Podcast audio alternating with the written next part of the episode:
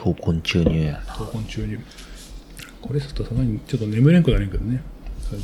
カカフェイン入っとるんけそれ。バリバリ。カフェインと砂糖の塊みたいよ、レッドブルってあそ。それに炭酸入れて飲みやすく刺激出すってやつだから、ね。寝れんくなるよね、それね。そう。あの、ここれもそうやけどさ。ああ、うん。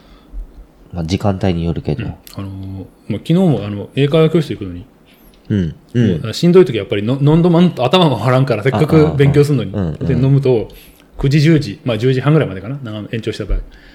で終わって帰ってきて12時までやりたいけどなかなか寝れんくなるねっていう、あ、お、おじさんあの、うん。断食とかしてるのがいね、うん。あの、吸収力良くなったんか、あああのカフェインとね。かすげえ効くようになってきてって言て、そうだからその後これ終わって、ねじゃあ寝ようと思ってパッと寝れるかっていうのねなかなか。疲れとったら多分いけるよ。そうそうそうそう、あ肉体的な疲労って大事ねって思う本当に、うんちょっとでかすぎたかな？よいしょでははい。よし。はい。はい、えー、ラジオテケレッツナバ。この番組は北陸金沢の片隅から初老の男たちがなんやかんやと話すローカル系雑談ポッドキャストです。えー、私は主催の藤田。えー、本日は丸と二人でやっていこうと思います。よろしくお願いします。お願いします。はい。えー、本日3月3日、あまたゾロ目だ。うん。うん。前回が2月の22日。うん。今回3月の3日。あー、ひな祭り行け ?3 月の3日って。そうや。うん。縁がないね。何にもね。あと、あれ、もう少ししたら、ホワイトデーとかやからお菓子買い込まんなんね。おー、あ、えっと、そうなんや。返す、返さなきゃいけない状態なんや。いや、あの、ビジネス的な感じで、なるほど。みんな喜びますよ。へこうこういう時に、ポイント稼あぐ。の、これ大、結構大事ねんってね、多分ね、うん。あの取引先のとこ行って、うんやっとる人って僕しかおらんのかもしれんけれど、まあまあ、やって大したないところ。もんじゃない。けれど、うんチョコレートのお菓子の大入りのやつ買って持っていくっていう、ただそれだけのことねんけど、チョコレートなんや。なんかホワイトデー的には何？あの、キャンディーだの、クッキーだのみたいな。じゃあチョコレートはもらうもんやから、返すときは違うもんみたいな。いや、僕の好きなアルフォートとか、あいやまあ大人の女の人には受けますよ。あ、あ、まあ、うんなんつうか、ちょうどいい感じ。ちょうどいい感じ。高すぎない感じ。うん。そこで気合い入れ変に気合い入れてゴディバとか買っていくと、ああ、そんなん、そんなんしない。下心が透けて見えるみたいな感じだよね。で、これを女の人で食べてくださいって言って、うんうん。あのー送るっていう、うんうん。あれです。その日は、うん。みんな言うこと聞いてくる。あ、でも、うん。たかだかね、その何百円かのアルフォート一袋でそれができるんなら、安いもんというか、まあそういうのが大事なんやろなこれも今日の話題の一環ですわ。本当に大事ですよ。まあ本題の前に軽めの話題を一つ言ってみようかはいな。。なんでしょえーっと、あの、さっきちらっと見せたけどね、あの、簡易 V、あれどこ行っう。うんうんうんうんうん。た簡易 VR マシン。これちょっとやってみてもいいが。後でね、あ 今やるとさすがにちょっと、ええーって。ー、後でやろう。音どうしたらいいかわからんしさ。うん。うん。えっ、と、三話サプライさんの、えっ、と、2500円ぐらい。あ、3はサプライなんや。一応これね、3段、ね、よ三段階か4段階ぐらいある。うん。一番安いのは本当に、えっ、と、あ、まあ一応、ものとしては、なんだ、ゴーグル？ゴーグルにバンドで、うんえっ、と、ま、前面にスマホをパカッとはめ込んで、うんうんなんとなく VR にするみたいな。うん。うんえー、三話サプライ 3DVR ゴーグル、えっ、と、焦点調整機能付き、えっ、と、MEDVRG2。不思議やよね。スマホの画面でそういうことできちゃうんだよね。まあ、まあ、昔のあの、なんだろうな、あの、飛び出すうん。映画みたいな感じで、右と左に分けて、なんか焦点それなりに合わせたら、なんとなくそれっぽくなる。スマホの画像がそれに対応しちゃってるってこと？そう。右左でそうそう、右左に分かれる。こっち合うってことやうんだから単純にスマホそのまま見たら、右左でなんか変な焦点が合ってない感じの動画がうんなってる。緑内障の僕にはどう映るんかちょっと心配え、やな。緑内障なの？うん。左、左目のうん。右半分がないの。え、マジで？ここ、指ない今。何するかわからないの。えー、初耳。え、いつから？うーん、気づいた時からやからに、20代前半ぐらいかもしれん。それって運転には支障はない？両目で見とるからあんまり関係ないんだけれど、不意な状態、例えば、右目をこすっているっていう時は、左目の右側は見えないから、あの、何も見えてないと思う。ええおっとっていうパターンは、ないとは言わん。はうーん、なくはないと思うな。あ。でも気づかんげんよ。うん。だってそれが、マルにとっては当たり前の視界だもんね。そう。はで気づいたきっかけはあ。、うん。なんかね、夜星を見ようとして、うん。おかしいなって思っとってんけど、うん。見ようとすれば見るほど、うん。あのー星が消えるっていう、星が消える。そ見たい星を暗見ようと思ったら、うん。見たい星が消えるっていう、あれ見にくいっていうことがあって、なんかおかしいなって思っとった。で、病院行って診断したら、そんな、うん。でも一応右目では見えとるし、うんあの、見えるっていうことで脳は判断しとる。まあ、ある程度補正しちゃうんだよね、多分。すごく補正する。それ視力検査的にはそれで見えてるって判定になる。あの、大雑把には真ん中見えとるね。うん。いや、だからえっと、あれか、視力検査で要は片目ずつでしょ？うんうんうん。で結局はあの C の、C が見えれば視力検査的には OK となってんのかね。そこの見ようとしとるど真ん中は見えとるね。うん。だから、OK。あの。気づかないというか。あ、な、何も言わんってだけ？その、あ、健康診断そもそもやってないんだっけ？え、だってふやってるよね。普通に見とるとき、うん。あの、見えてない部分が真っ黒やっていう感覚って、うん。あの、読み取れん、あまあ、それが当たり前と分か読み取れん。んのよ。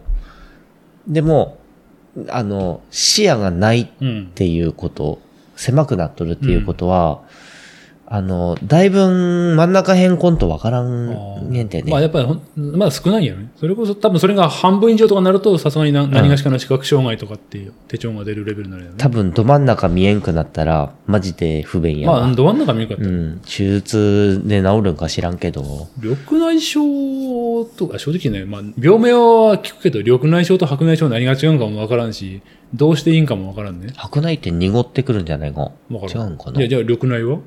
緑内は視野がなくなるっていう。それはなぜ緑とか言い始めると、よくわかんない。からんねねなんで緑なんかな、うん白内は多分それさっき言ったように濁って、その黒目が白くなっていくから白内だと思うんですけど、んやと思うけど、緑内とは？まあまあ、これはね。うんまあまあ。うん。そうなの。昔、そう、あのね、弓道部時代に、ほんの一時期、一時期じゃないな、ほんの、十、あ、どれくらいだったかな？しばらくね、片目の視界が飛んだことあるえーなんで？の。わからん。治った？治った。うーん。後で調べたら、もしかしたらその、え脳脳のダメージの可能性があるって。脳、脳梗塞だったか？脳一血だったか。のう前駆症性一応そういう片目が、ま、真っ黒じゃなくて、すんげえぼやける。もう視界が、もう視力が0.01ぐらいなの。片目だけ。でも脳卒中とか、そうなんかそそういそうう症状の時そうやってうん、言うね。そうそうそう。うん。その時は何もわからん。確かに頭痛かったから、もしかしたらマジでそうやったんかもしれない。でも、うんまあ、危なかったかもしれうんねまあ、あ治ったわ、つって帰った。うん。あ、でも、そう、片目が急にね、完全に、さっきので言うと、丸は多分、隅っこなんやけど、半分、ブワッてなったから、でこれ。初めは、だから、初めはなんかおかしいな、その、え両目開いてるとなんか、すげえ変な感じ。片目閉じてみたら、あれ？左、え、確か左やったんだどっちか忘れたけど。あ、こっち大丈夫。うんうんこっち、あ、何も見えん。どうしよう。まあいいや、ちょっとおおとなしくしたろ。恐怖やな。恐怖やったとは思うんだけどね。なんか知らんけど、おとなしくシートろと思っておとなしくして、あ、治ってきた。で、帰った。はず。親に感謝ですわ。何もなくてよかったねっていう。うん丈夫ねんわ。うん。じゃなくて、VR の話をね。あ、そうそうそうそう。これ、あの、にそう、だいたい2000円。えっ、と、下が確か1500、2000、上が3、4000までいったかな。うん。上まで行くとなんか、確か、えっ、と、下は本当に何もない。これ、多少はその、さっきえっ、と、収録前に言ったけど、うんうんえっ、と、メガネを外して、ちょっと焦点を合わせることができる。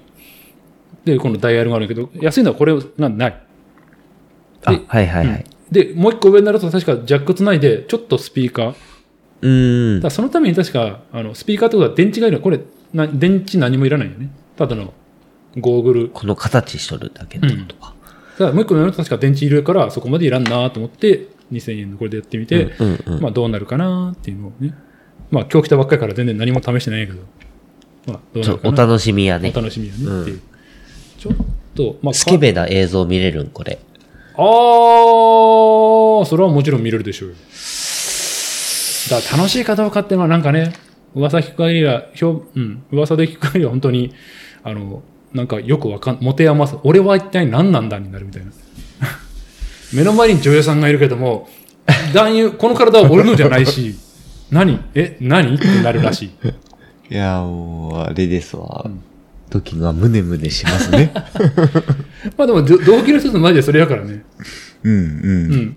いやあのね、あのーちょっと前に、えーっとね、あの、かの有名な DMM さんがね、うんうん。あの、なんかすげえセールをしてたのよ。なん？10円セールってなってたの。すごい。1本10円で。VR の？あいや、まあ、ぜ動画全般の。え？なんか、正月ぐらいやったかなちょっと時期忘れたけど。日替わりで、日替わりやったかな ?2、3日後ぐらいやったかで。で、まあ、投げ売りやからなんか、なんか、すげえ、なんかマイナーな作品なんやなと思ったら、なんか割と、なんだろうな、4K のやつとか、あって、まあ、全然最近の13とかわからんから、わからんけど、10円やから買おうっつって、5本ぐらいポーンって入れて、50円で買って、すごい。安い。ね。で、2、3日したらまたラインナップ変わるから、あ、うん買おうってボーンって適当に入れとったら、その中に VR があったんやって。で、VR のやつ、なんかそうアプ、スマホでは専用のアプリがあるからややるんやけど、当然何もなければ、うん。なんかよくわからん動画やったから、これ買ったら多少なんかできるかなって。本当はね、ちょっとそれ、感想を求むやね。ああ、聞く限りさなうん。でも、うちのやつあれ、あの、お子さんがやるんやって、遊びに来た時。あだから、その時にうん、雇っていいよって言って、あれあれってなったら、やばいから、あ、まあ、毎回アプリを消すか。消ちょっと厳しいですね。え、ちな、え、お子さん使っていいの？あれって大体10歳ぐらいとかって年齢制限なかったっけ？あ、お子さんってう、うちのお子さんじゃないし、あ違うんや。兄ちゃんのとこの、あえ、いくつ？あとね、今年の春で、もうちょっとしたら中1、あ、でもと、うん。あと、大学生か。大学1あ大学生問題ない。確かなんか12、3歳あたりで線引きされてた気がするんだけど。あ、。そなんか。見え方とかで、その変な酔い方するとか、締めに良くないとかで、10歳か12歳か、8歳ぐらいやったかもしれないけど、まあ、どっかで線引きは、まあ、えーうんと、禁止っていうよりも多分ほ、推奨みたいなのがあったはず。まだうちの子はやってないわ。ああ、そう、だからその、うん。4つ5つの子がやると、さすがにまずいと思う。まあ、そもそも多分あ、サイズがさすがに合わんと思うけど。うんうん。うん。という VR を買ってみて、どうなるかな？どうなるかよな？興味ありますわ。そう、YouTube、見見るとちょっと YouTube の時々あるんやってね。あのー、360度カメラとかあるでしょ。ああ、まあ VR じゃなくてね。ある。うん。うん360度カメラで、うん。後ろ向いたらその後ろの映像があるみたいな。結構酔うよね。うんあのー360度のやつ。ちょっと試した感じは気持ち悪かったうん。ぐわっとくるわ。し、ぐわっと。うん。それがあの、俺のやってるそのシクロクロスの車載カメラでとそれ撮ってみてってやつやったから、うんうん。うん、あのー画面内はガタガタしてんだよね。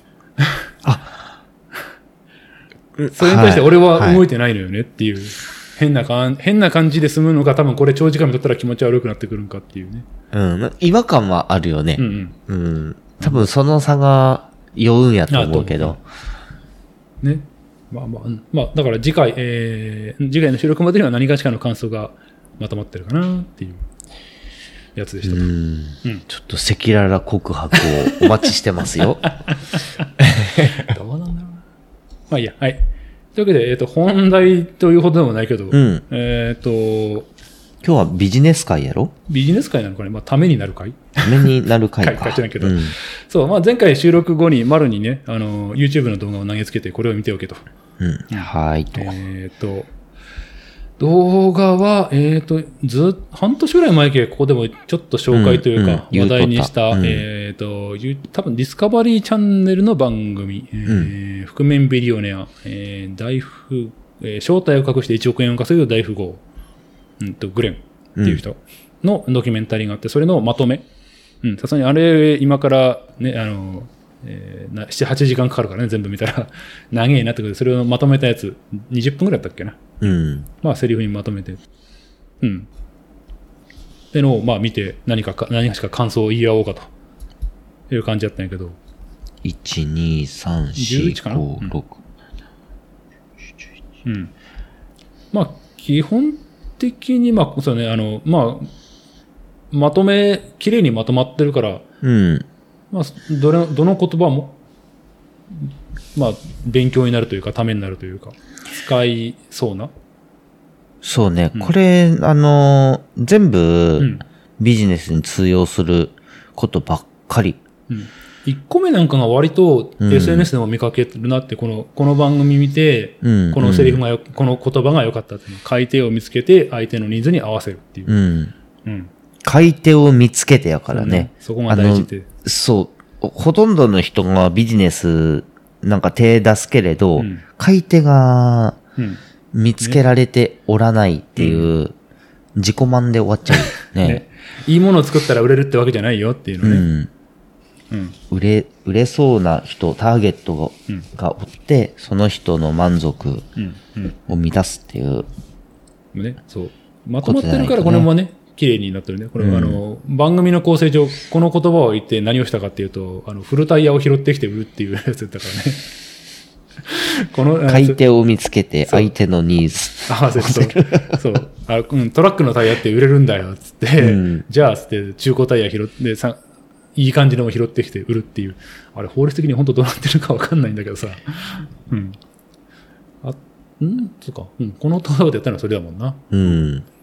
ねえ、本当に。まあ、それができるバイタリティっていうのもね、この人だって、私はもう、ん ?50 ぐらいの人だったと思うけど、し何よりも普通に金稼い、本来はもともと大富豪の人だからね、ビリオネアだからね、その人が、ね、車中泊しながらトラックのフルタイヤあさってっていうのは、それのは、まあ、できるってわ、それ、これで、なんだろうな、売れるって分かってるから動けるっていうのもあるよね、自信というか。これね、あの、成功者というか、あの、正体隠してって言うとるけれど、うん。こまず、お金稼げる人の目線なんやね、うん全部。うん。普通の人ってこんなこと気づかん、そうだね。気づかない。うんうんだけれど、なんか、その嗅覚がある人うん。うんうんで、やっぱそういう感じやわ。うんあの、いろんな人見るけれど、ああ、なんかこんなとこ気づくんやって。いうことあるわ。ほんで、貪欲やしね。ね。うんうん。考えてみりゃ、その、フルタイヤが売れるって分かったとて、じゃあ、それでゴゴミ漁りってたらあれやけど。そう、行動できないよね。できるってね。うん。うん。ああ、そうか。じゃあ、どうやってそのタイヤ仕入れようかな。でも、つてないしな。で、じゃあ別の方法探そうで終わりそうなもんやけど。うん。うん。ね。なんか、うん、これ、まあ、これと、まあ、次のやつもそうだけど、取るに足らない仕事などないっていう。これは、うんあの、ハウスクリーニングやりながら言ってたセリフなんやけど。うん。うん。そう。とりあえずひ、生活、えーそうか、最終的な目標はこれは1億を、1億円クラスのビジネスを立ち上げるが目標だったけど、そのためには、ちゃんまあ、段階を経ようと。まずその日の生活が安定せんことにはでっかいビジネスなんかできんっつって、う。うんん。そのためにはもう、えっ、と、ちっちゃい仕事でも、だから確か派遣、こっちで派遣みたいなやつに登録して、うん。うん。ハウスキーパーの仕事が、あハウス、ハウスクリーニングか。家の掃除してやら、えー、いくらぐらいだったかな？でもまあまあまあまあな金額。な、2、3万ぐらいな感じ。うん。ううんん。。があって、うん。まあもとそんなに汚い家じゃなかったけど、ちゃんとなんかトイレを、とトイレとかをなんか綺麗にしながら、これ確かに撮ってね、取るに足りない仕事ないんです。ちゃんと全部しっかりやって、しっかり報酬をもらって次につなげるんだみたいな。うん。うん。うん。やっぱトイレ掃除をちゃんとやってるってなんかちょっと印象的だったなっていう。ああ、うん。ちょっと脱線するけど、あの、今映画でやってるブルージャイアント、うん。うん。あの人、あの、石塚、えーうんえー K さんだっけ？まあ、あの、あの人の作品、割とトイレ掃除の描写あるよねっていう。学の頃から。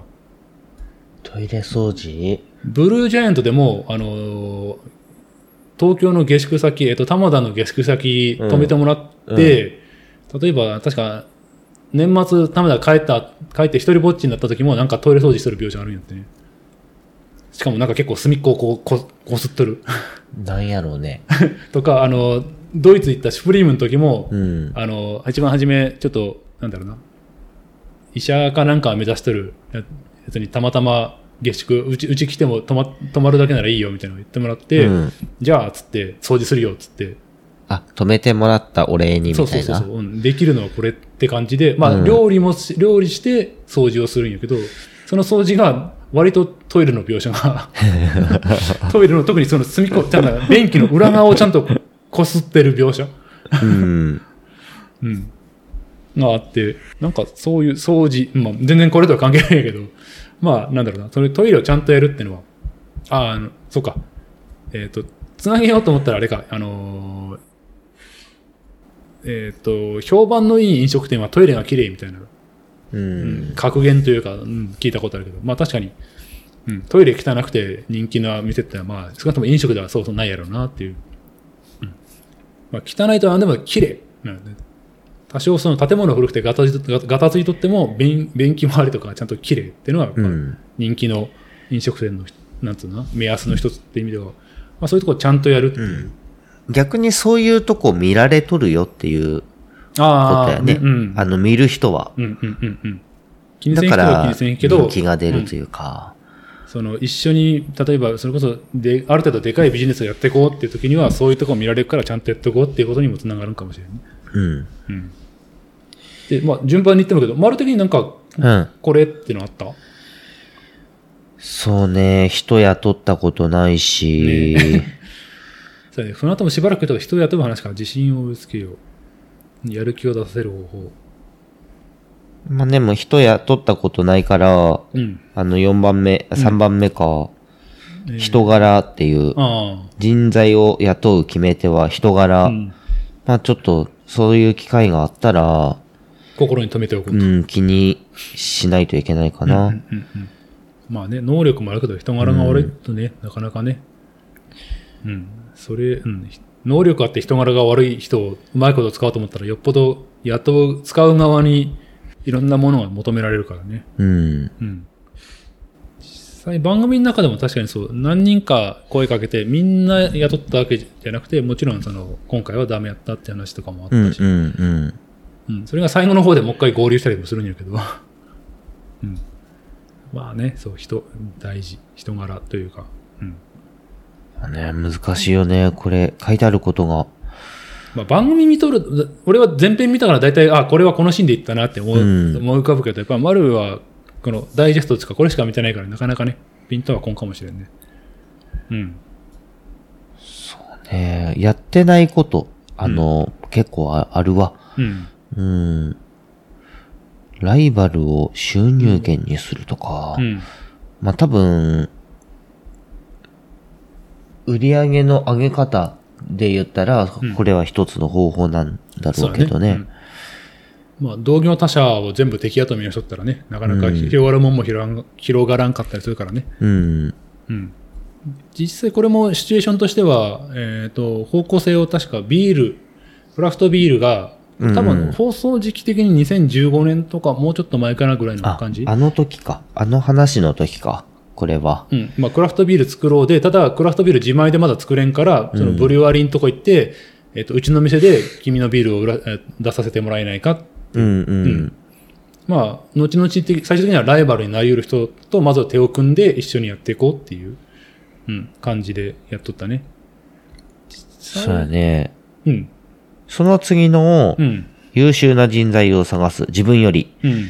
でこれは、うんあの、僕できとるげん。あの も、もの作るのは外注なんだけど、自分作るよりよっぽど上手やし、そういうルートがあるってだけでね、全然、なんだろうな。これね、ま面白い話で、うん。あのーいつも出す塗装屋さんうん。があるんだけど、うん塗装屋さんで塗装前の状態でうん。ん物色してる。物色？うん。あの、あ、ここの仕事綺麗やなとか。見。て、これどこの鉄工所っていうところから見ていったの。この仕事綺麗やね。で、その綺麗なとこは気になるし、うんそこと仕事したいし、うんうん。で、それで、ご紹介、ちょっと、ああ、要は、いい塗装屋さんのとこにお願いしとるとこやから、そこの鉄工所も腕がいいっていう、ある程度の見立てのもとに見てる。うん、あの、鉄工、あの、塗装屋さんにはいろんな鉄工所から品物が集まるかあら、そこでよし、足、うん。いろいろとあるけども、見たらすぐわかるよ。あ、そんなに？うんうん。めちゃくちゃ綺麗なところ、へえ。そうでないところ。溶接って自転車ぐらいしか見んから。あでもあの、10万円のロードバイク、アルミでも、10万円のアルミロードと30万ぐらいのアルミロードロードやとやっぱ仕上げ違うっていうのはあるね。確うんかに。うん。あんな感じそのスムージングというか、その溶接の継ぎ目が、うん。もう見たらわかる。肉がもりもりのやつと、綺麗に。大丈夫なんこれっていうぐらいのうんうんうんちょっとした溶接しかしてなかったり、うんうんうんあの、逆にそれって、美観に優れてるっていううんうんうん。こともあるから、最小限で済ませとる。そう。まあ、強度のこと言ったら、うん。まあもちろんね。多分落ちると思うけど、攻めてる。うん。うん。ああ、まあ、それね、見た目重、じ見た目重視とも違うか。うん。まあ、その、強度的に問題のない範囲で、うん、せ攻めてるか。美観をうん。取りに行ってる。もちろん手間はかかっとるはずやから、それに見合った金額になってる？まあ、僕の方もう、ん。それに見合った金額提示をしている。ああ、なるほどね。うん。から、あの、ぶっちゃけ安くないし、でも、それは、あれだね。一定のクオリティを担保しているっていうことになるから、うんうんうんそういうニーズがあるっていうことを知っとるし、僕はそれ以下のものは出さないうんから、なんか勝手に僕に依頼すれば、そこの部分カットされてるって、お客さん思ってくれとるから、あだから変なもんは出さなあ。い。まあね。うん出せない。うんうんうんうんうん。ある程度以上のクオリティがもうすでに、丸のところにお願いした時点で、うん、うん、うん、うん。期待していいし、まあその分のお金はもちろんかかるけど、まあその、うん、そうね、き期待とそのコストのうまいことのいいところで出せてる。そうやね。お任せって言われれば、あの、そんなクオリティで出すし、あ、お任せあるんよ。一番最初に聞くね、テーマ何って、うん。で、それ、安さ。やぞって言ったら、うんそれは度外視にして、まあね。あのうん安さで行く時もある。ああ、でもそう、その、なんだろうな、軽めの、んその、すんごくがっちりと打ち合わせしなくても軽めに、そうやって、まあ、キーワード二つ二つ投げたら、いい感じにしてくれるんだったら、それはすごく楽なことよね。うん発注側としては。だっていっぱい、あの、できることあるから、あの、要望に沿った提案をしないと、うん。いろんな見積もり出さんなんてこっちがめんどくさいから、まあね無限に、まあ、やろうと思えば無限にいろんなことできちゃうからね。うんうん、あれもこれもって、いやー、それは金額ありきでしょって、うん。絞っていくのはこっちの仕事かな。だから、無駄に迷わんくてもいいかもしれないし、あ迷わない。そうね。大事ね、そういうのも。結構お客さんってうん。そういうところあるから、提示して A か B か C ぐらいまでしかっていうところまでいかんと。いやーもうちょっと、何が？っていう、そういうところになっちゃう。そう。まあ、引き出さ、まあ、向こうが言葉はないならこっちから引き出さなあかんっていう形になってくるからね。じゃないと、うん、そこを噛み合ってないと最終的にはトラブルの元になるからね。うん。なんとなく最初にテーマはって聞くようにしとる。そっか、テーマはってのはいいかもしれんね。今回のテーマは何ですか、うんお客さんによって違うからね。まあね本当に。うんあそれでまあ、けその人の傾向もつかめるか。この人毎回、まあ予算度外視でクオリティ求めてくるなとか、うん。うん。そのクオリティも、その、なんだろうな。その溶接の綺麗さとか塗装の綺麗さ、見た目を優先してくるか、形状を優先してくるかみたいな。あその傾向と対策ってやつか。うん。そういうのは聞くようにしとる。なるほど。なかなかね、確かにそう、初めてのお客さんどうしたもんかっていうのはね、一応、俺もその、うん、一人部署やから、だいたいまあ1から9ぐらいまでは自分でやらなあかんのやけど、うん。うん、そう、初めて、慣れてるお客さんは本当に、うん、さっき言ったように、もうなんとなくこんな感じでお願い、はい、わかりました、でいけるんやけどね、うん。うん。初めてのお客さんで、うん、特に、う俺の場合、その車椅子って、欲しくなって買うもんじゃないからね。買わなあかん、必要になって必須になって買うもんやからね。ね。うん。よくわからんまんまにこんな感じの車椅子って言ってくる人は、まあまあまあおる。というかまあほとんど大体そうやし。うん。うんうん。結構わがまま言う人おらんけ？わがままというか、できんことを言ってくるから、いや、それはできませんっていう。うんうんうん。とか、うーんと、あ、まあ漠然とこれ自転車の時もあったけど、軽いのって言われて、それは何キロを想定してますかっていうと、イメージはないんやってね、当然。じゃあ、とりあえず基準となる、まあうちが持っとる、えっ、と、デモ、デモ用の車椅子を渡して、これが大体12キロです。これよか重い、軽い、これぐらいでいい。うんうんうん。これよりももっと軽いのっていう始めると、じゃあ一応金額的にはじゃあこれぐらいスタートになりますよっていう。うんそれ、それはスタンダードモデルなん？そのデモ機っていうの。えっと、スタンダードで、そうそう、カタログに載ってる型番がついてるモデル。うん。シチュエーションとしては、そうやって型番がついてるモデルと、もう型番、本当にその人専用の全部図面引いてフルオーダーのモデルとあって、高そう。あ、でもフルオーダーも別にすすっごい細かいこと言わんかったらそこまで高くはない。うーうんん。その代わり見た目がやぼったい。あ、フルオーダーの方が？あー結局色、色とかは指定せんと、ただの無垢のぎ無アルミにクリア吹いただけとか、えっ、と、その座る背中のシートとかも真っ黒のが来るから、うん。でもちろんじゃあそこをじゃあこんな色にしますって言ったらもちろんプラスアルファ、プラスアップチャージ、アップチャージ。で、ホイールも普通のママチャリみたいなホイールじゃなくて、なんだろうな、カーボンのかっこいいのって言ったら、じゃあプラス万円とか、うんうんタイヤも軽いのとか言ったらまたプラス何千円とかなってるけど、まあそれを分かって言ってればいいとか、うん。そうね、イメージできてるかどうかと、あと、うん、そうね、まあ、まあ、イメージにもつながるけど、まあ、軽い、軽いってさっき、じゃあ、持った軽さと漕いだ軽さまたちょっと別やったりするから、ああ、難しいね。そそれを爆弾とお客さんは大体軽くっていうんやってね。うん。でそこはちょっと、うん、詰めとかなあかんかなっていうんで、そこは気をつけてはいる。うん。本当やね。うん。俺はでも自転車の頃からの応用みたいなもんやけどね。うん。実際、ただまあ自転車よりもシビアなのは、車椅子、怪我なり病気なりで車椅子乗る人は体力のがそれなりに落ちてるから、うん。割とシビアに本当に転がりの軽さないと日常生活困るみたいな話とか出てくるから、う。うんんその場合はちゃんと、まあ、じゃあ予算の範囲で、本体はまあまあにして、ホイールとかタイヤ、足回りをしっかり。っていうのを、まあ、ちゃんと読み取って予算と説明して。うん。ね、一番楽なのは予算なんぼでもいいから、うんすごくか軽快なのにしてよって言ったら、ああ、わかりました、お願い、やります、やりますって話じゃないからね。一応なんか得意分野みたいな名刺に書いとけば。フルカスタム大歓迎とか。一回だけあったんやってね、予算全然気にせん人。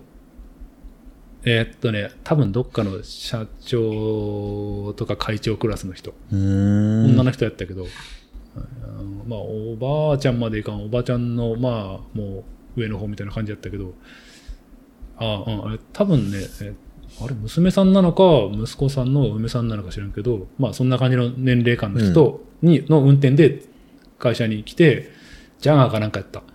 お、いい車できたな。でもちょっと一応、まあまあ、うん。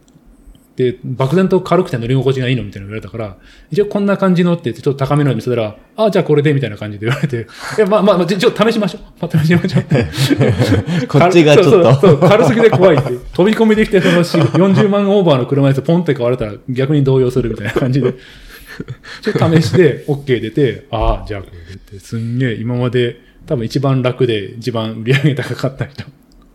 楽しいな費用対効果。普通はだって、まあ、どうしても車椅子って役所に書類出したりする関係上、うん一案件、最速1ヶ月かな。最1ヶ月済む人おるかなぐらい。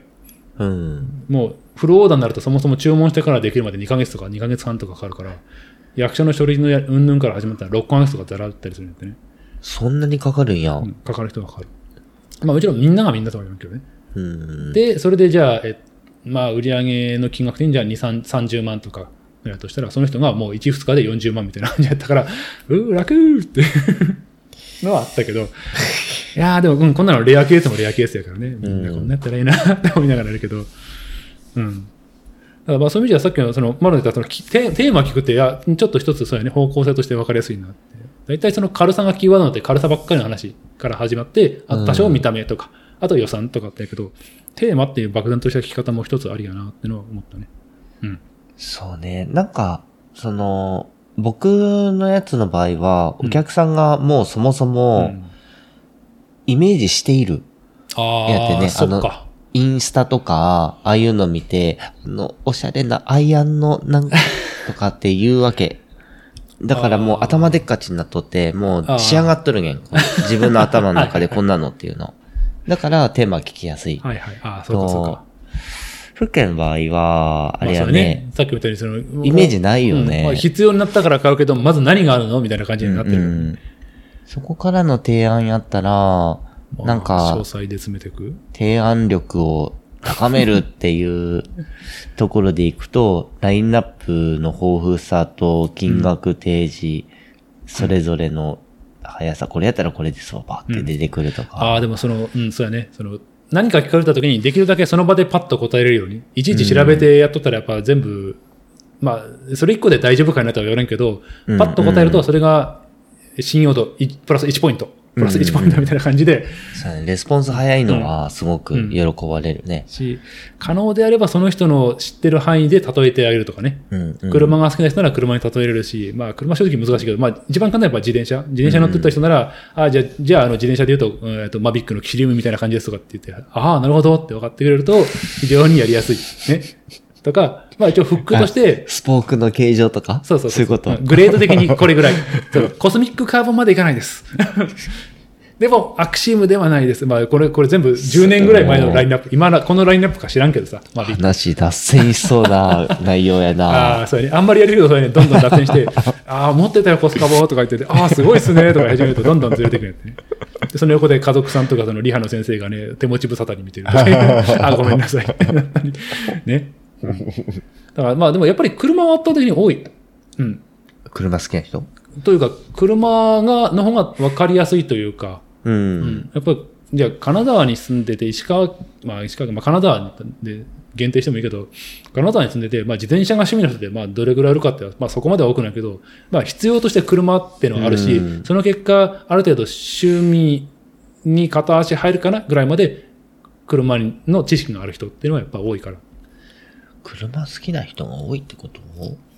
まあ、必要に迫られてみんな知ってるみたいな感じはあるねうん。車持たんって、金沢では、そそもそうやね。あんまりないよね。そういう意味じゃ、そのオートバイとかは少ないかなって思う。同じようなモーターっていう意味でも。ううんん。だからもうちょっと、あの、太平洋側来たらオートバイ増えるんやろうけどね。乗りやすさ。そうなんや。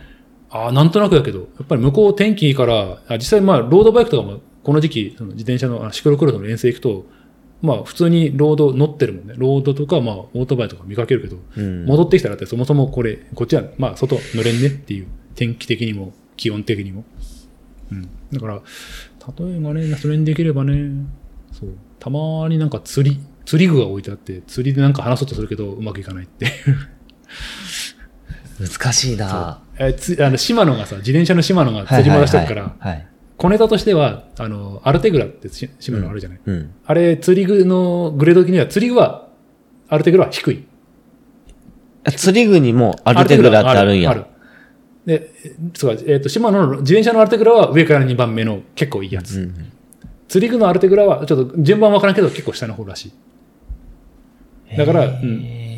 いや、アルテグラ持ってるんですか？すごいっすねって言ったら、いや、大したことないよって、謙遜でも何でもなく、この本当に大したことない自転車的にはアルテグラ持ってるって言ったら、お、なかなかいいの買いましたねって感じで。うんうん全然全然。そう。でそう釣り具があって、ちょっと島野の話で振ってみると、全然多分、島の塔じゃないよね。大和かなんか知らんけど、違うメーカーだったみたいで、噛み合わんとか。なかなか釣り具は難しいっていうか、まあ、そもそも知らんやつね、話すのは難しいなっていう。あ、なんかねう、ん。あの、会話の本をうん。読んどった時うん。に、うんこう取引先の人とかもそうなんだけど、向こうが、あのーこう自動的に話ができるような話を振ってやるっていう。ことがいいよって書いてあったわ。あの、なんていうかな。うん。例えばその釣り、釣り具置いてあったら、うん釣り具について喋る、釣りについてう、ん。向こうが、なんか、そうねんてって言ってくれそうな振り方をする？振り方をする。どこで釣るんですか？海ですか？川ですか？とか、ああ、なるほどね。あのーうもちろん自分が興味あるうん。風にうん。聞くんだけれど、あの、別にう嘘じゃないんやよ。うんあの、どこでやるんかなっていううん。聞いたりとか。まあ、うんまあ、なんだろうな。あんまり詰めて聞くんじゃなくて、漠然と振っていい感じに向こうが広げやすいようにするみたいな。うんうん、向こうのワールドで喋る。ああ、そう、話を聞くっていうのが苦手でね。どうしても自分が喋りたくなって。ダメよ。そうそう、ダメなの分かったよ、分かった。そう。実際、そね、その、まあ、ものの本じゃなくても、うん、そういうのはね。それこそ、あれ、どこで見たっけ？どっかで、あの、確かホストの人なんかが、やっぱり、うんあの、うまい、売れてるホストは話を聞くのが上手みたいなね。モテるのには話を聞くことみたいなの。昔どっかで見たけどさ。なんか対女の人やったら、うんあのーほとんど、向こうがわーって喋って、はあ、満足っていう、うん。そんなパターンがあるうん。らしいから、まあ、難易度云々はともかく、そうやってちゃんと、えー振って聞くっていう、その、多分、うんうんうん。えっ、と、ポジションというか姿勢というか、が大事なんやろね。まあ、そこまでじゃないにくても、その、仕事の場でも聞くっていう、ね。そうやね。ね。僕なんかな、あのー取引先の人と喋っとっても、うん。仕事は半分ぐらい。あとは、あの、向こうの興味のありそうな話を、あれどうなったとか。聞くようにしとるかはいな。はいはいはい。ねだから、なんていうかな、僕がちゃんと仕事してるかどうか問題出てくるよね。ああ、ああ、ああ、そうだね。えー話の長さってどうしたもんかっていう問題とかね。話の長さは？うん。で、えー例えばじゃあお客さんの家に行きました。うんえーっと、仕事、まあちょっと修理なりの打ち合わせを30分ぐらいして、その雑談が1時間続きましたっていうのはいいのかどうかっていう。向こうが喋っとるならいいかなと思うけれど。ああ、まあ、すなんだろうな。えーっと、その場合、まあいくつか評価の、まあ考えるポイントがあって、えーっと、仕事トータルでその一人にそこまで関わっていいんかっていう話と、さっき言ったようにお客さんとしてそんなに喋りたかったのかっていう。ほどほどに切っておいた方が良かったんじゃなかろうかっていう。まあ、その場合は本人とあと家族とどっちもねっていう感じの。うーん。うんまあ、早く帰れとは言わんやろうけども、うん、なんか盛り上げすぎたなっていう思うことはある。おしゃべりが止まらんくなっちゃった。そう。でこれはちょっと多分ね、車椅子特有なところはあると思う。車椅子でもやっぱある程度、えっ、と、症状が重くなってくると、やっぱりなかなか外出ができない。うんできても車椅子で越えていける ものの100メートル、200メートルとかがほほぼ日常的に動ける範囲。でだからまあ、えーで、まあ、車椅子の人よりも、じゃあ月1とかもそんなんじゃないからね。やっぱり、まあ、大体年1とか、半年1が多いぐらい。下手したら2、3年に1回しか会わん人とかもおる。から、そういう時に、まあ、やっぱ、なんとか、話に植えてるところはあるんやろうな、とは思う。いいんじゃない？そっちのケアもするっていうことで。実際そういう、えーっと、あれ？なんだっけな。えー、でもこれは俺の話だけど、ピアカウンセリングとかっていうような言い方して、なんかそういう車椅子の人の身の上な、えーえっと、そういう日常的なことを聞くっていうのが、その車椅子のユーザーの、まあ、メンタル的にもいいことであるみたいな。うん。まあ、その中にもちろんその、その人が意識してない問題があったら、それは解決してあげると、またよりその QOL が上がるとか、なんとかっていうね、そういった福祉絡みの話もあるから、まあ、うん、ある程度はいいなと思うけど、うん、時々どう過ぎてるなって思うんでもない。パフォーマンスが悪くなるっていうことは、うん。あの、ちょ、そこは、なんか、ちょっと天秤にかけんなんかもしれんけど、うん。あのー最近読んどったその本とか、マザー？うん、性病診にマザーと書いてるけど。えーマジでこれがビジネスの基本なんかなっていうふうに思ってて、喜ばれる人になりなさいと。うん。こうやって、喜ばれるうん。人になりなさい？って、まあ、そのままねんけど、そういうことしてるんかって、うん。この行動の端々に、こう、チェックできるってね。うん。人に、そのお客さんに対して、これ喜ばれる提案したのか、だとか、ああ、うんね。うん。まあ、お、お付き合い上はお金じゃないかもしれないけれど、うん。うん。ね。こう喜ばれることをされるっていうことは、絶対ビジネスにもつながるし、うん。そういうところにお金が出てくるんだから、ね。ね。それは付加価値ではあるよね。そう、トータルで、なんていうか、売り上げを上げるというか、なんていうか、うん。こうなんかそういうこと度外視でやる人って言ったら、うん。あのーお金じゃない付き合いができたりとかうん。うん。うん。するし、あのー選ばれるよね。この A 社 B 社があっても、いや、藤田社に頼むんだいっていう人、うん。絶対おるから。そういうのを意識してはいるんだけどね。うん。なんだけどね。うん。あれだね。うん。あのーうん。社長からはとりあえず目先の利益を取れみたいなこと言われたりして、ああ、うん、ねーって言われたり。もうまあね、まあ、まあそこまで露骨には言わんけど、まあ、単純に高いものを売れば、うんっ。てなこと言われて、いや、すうん、高いものがその人に合ってるとは限らないじゃないですかって言ったら、うん、そうだねって言われて、じゃあその、何のためにそのさっきのセリフ言うたんやっていう感じのね、キャッチボールが成立せえへんああっなってさり引き下がったね。っていう。あったりから、そうなまあ、うんまあでもそれね、喜ばれる人になりたいって割と、うん、簡潔で要点がまとまってる一言みたいな感じだね。結構何でも当てはまるうんうんから、ねいいかなと思う。うん、実際そうやね。ああ、でもそういう意味では確かにそうか。そうだな。うん。その、一番俺が長話する人は、もうちょっとなんやかんやあって、最近、ん？あれ、まあ、ここ1年ぐらいで結構でかいの買ってくれたりしたから、うん。まあ、なんや、うん。それが効いてきたんかな、効いてるのかなっていう感じかな。喜ばれとるならいいうんんじゃないかなと思う。まあ、結果として行くためにサッカー、海外サッカーの話してるんやけど、ああ、あ、それはいいね。古い話。あ、それこそあの、何回か前に、あの、こここの番組で瀬戸さんとしたような話。うん 2002年のワールドカップで、うん。わかるんやね。わかるわかる。多分年代的、え多分ちょっと上の人なんやってね。多分というか、うんで結構昔から車椅子の人で、そう2002年のワールドカップを車椅子で見に行って、そう、あのあ、、すごい。うん。えっ、と、新潟の、えービッグスワンか、あれに行って、そう、イングランド代表好きだったから見に行ったら、お目当ての選手がおらんかったっつって、怪我で出てなかった。まあ、名前そう、スティーブン・ジェラードを見に行ったら、出てなくて、ニッキー・バットがいたって、ニッキー・バットってみたいな。この、伝わるかどうか。懐かしいっすね、ニッキー・バット。確かに、ああ、いた、代表にいたっけかな？ぐらいの。なるほど。ね。これが分かると、あ、この、あ、多分向こう的には、あ、この話振ってええんやなっていうね。うん。結果転がって転がって1時間とかね。あそれは、こ、こうなれば、ガチッと、噛み合えばねうんガチッとなれば、ね。まあ、すごい効果を 出すでしょうな。ね。まあ、うん。ね。そうやなあと、喜ばれる。社長が、その、コスパのこととかいううんことに対しては、うん。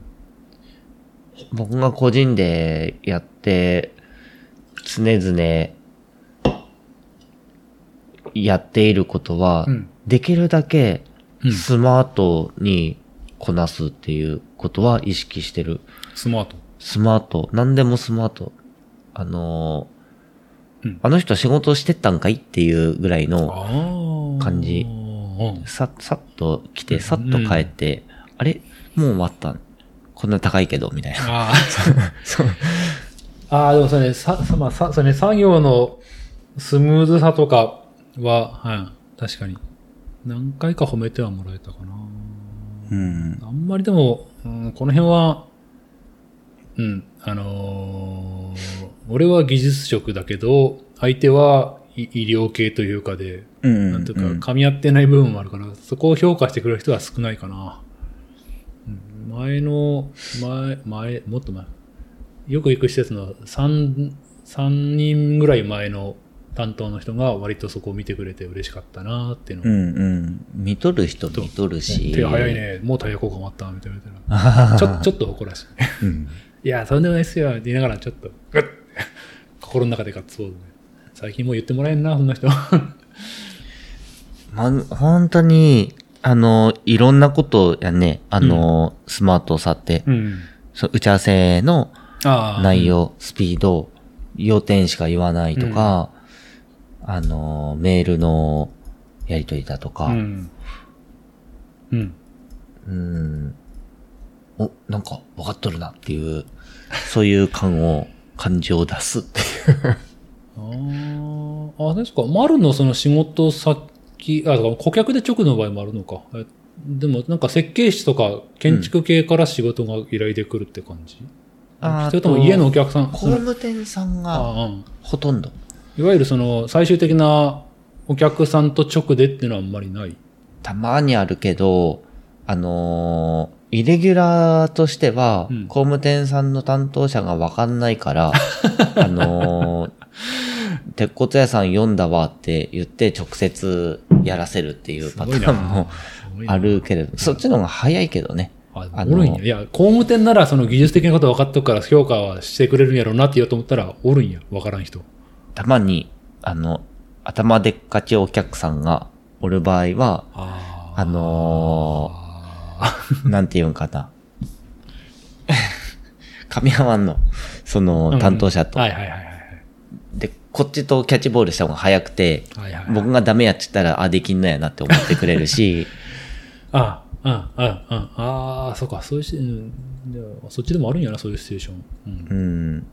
まあ、そ、その時は、あの、申し訳ないけど、うん。あのーまあちょっと僕出てってもいいって、うん。それこそそっちがスマートでやるっていう話やね。うんまあ、そんな時も、イレギュラーやけど、イレギュラーである。あるうん。うん。なるほどな。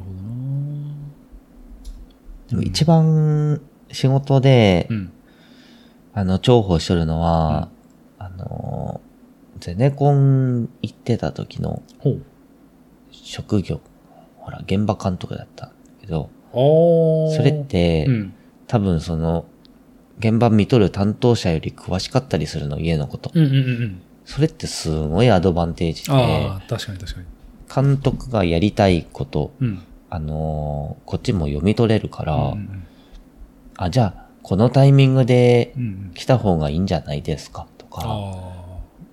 じゃあ、全体スケジュールの中で、この、この辺がいいんじゃないかとある程度勘どころがつかめてるみたいなうん感じ。、うん、そこはすごく役立ってる。そうだね。確かに。職歴それにやった場合、その前職をうまいこと活かせるところを活かすっていうのは大事ね。確かに。うっかり。そうなん あうっかり。まあ、意図したわけじゃないけど。意図してないけど、ちょうど、あのーピースを持ってたの。うん、うん、うん。うんまあでも、その手持ちのカードをうまいこと使いましょうって話ではあるからね。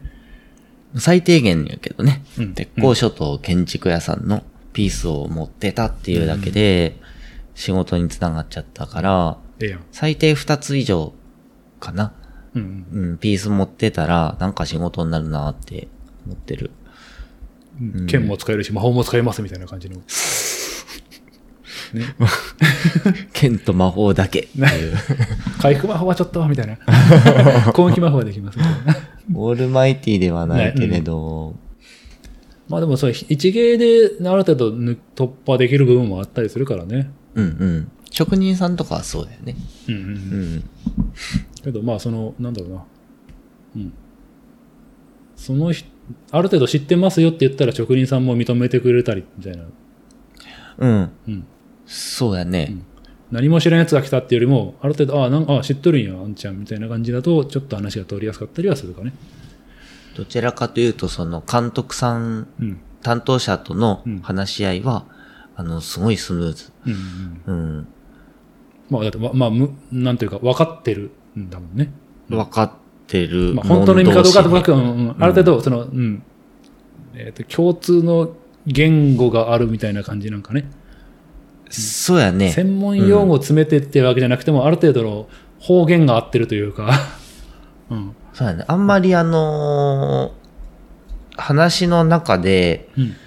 あの、突拍子もないことは言い出さないから、うんうんそんだけでも、あの、楽ちんやと思う。あ、結局そうか。まあそういう意味じゃし、まあ、知ってるって分かった時点でも信用ポイントが初めから5ポイントありますみたいな感じになるかね。うんな、なる。うん収め方うんも多分、こっちのが知ってるし、初めての業者じゃないけど、この人は、ああ、分かってるから、初めからちょっと信用していいんやなっていう、うん初めかららしいです。あ、さらに仕事していけば、あ大丈夫、あ、もう、もう一人大丈夫やっていうのが、早めに、そのラインまでいける。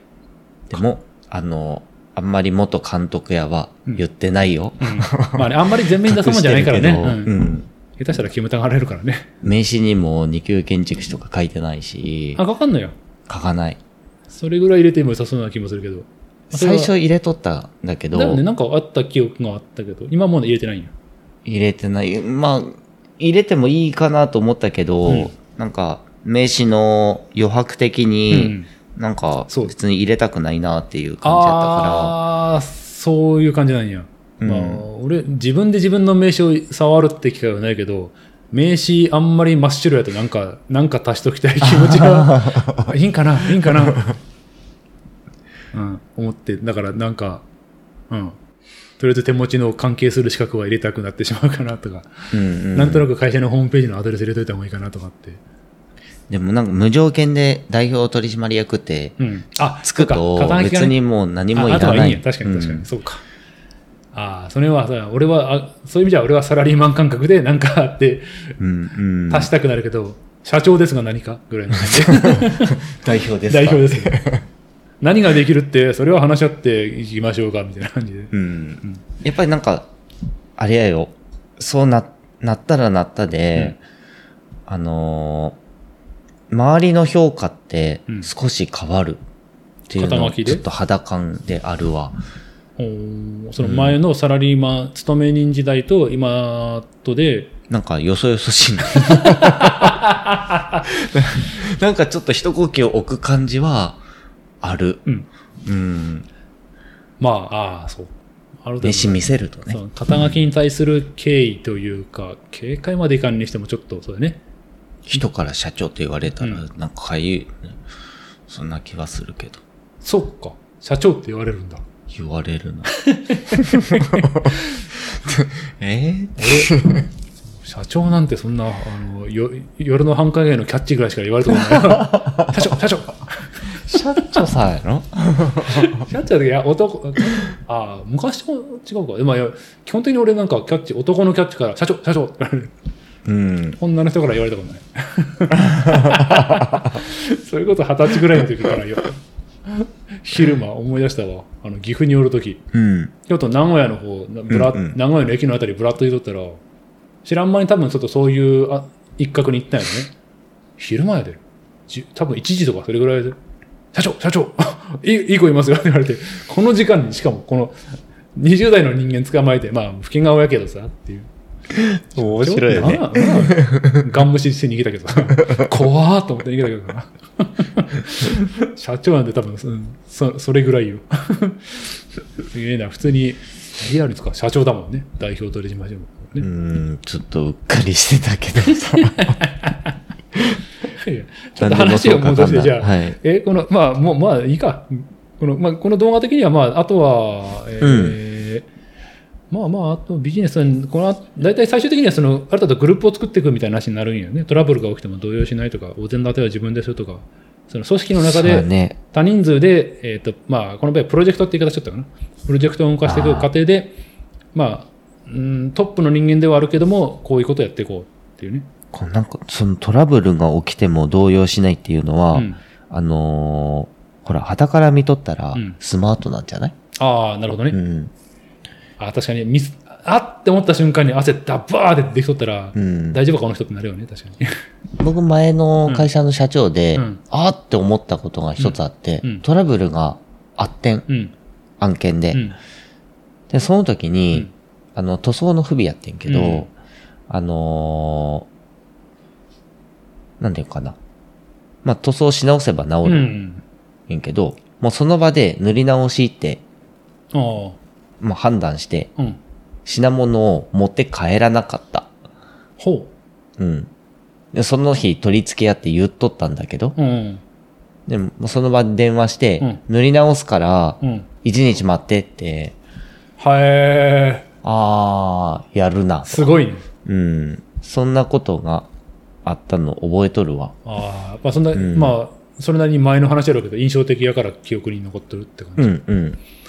それは、あの、判断力だよね。だねその場でパッとできてるんだよね。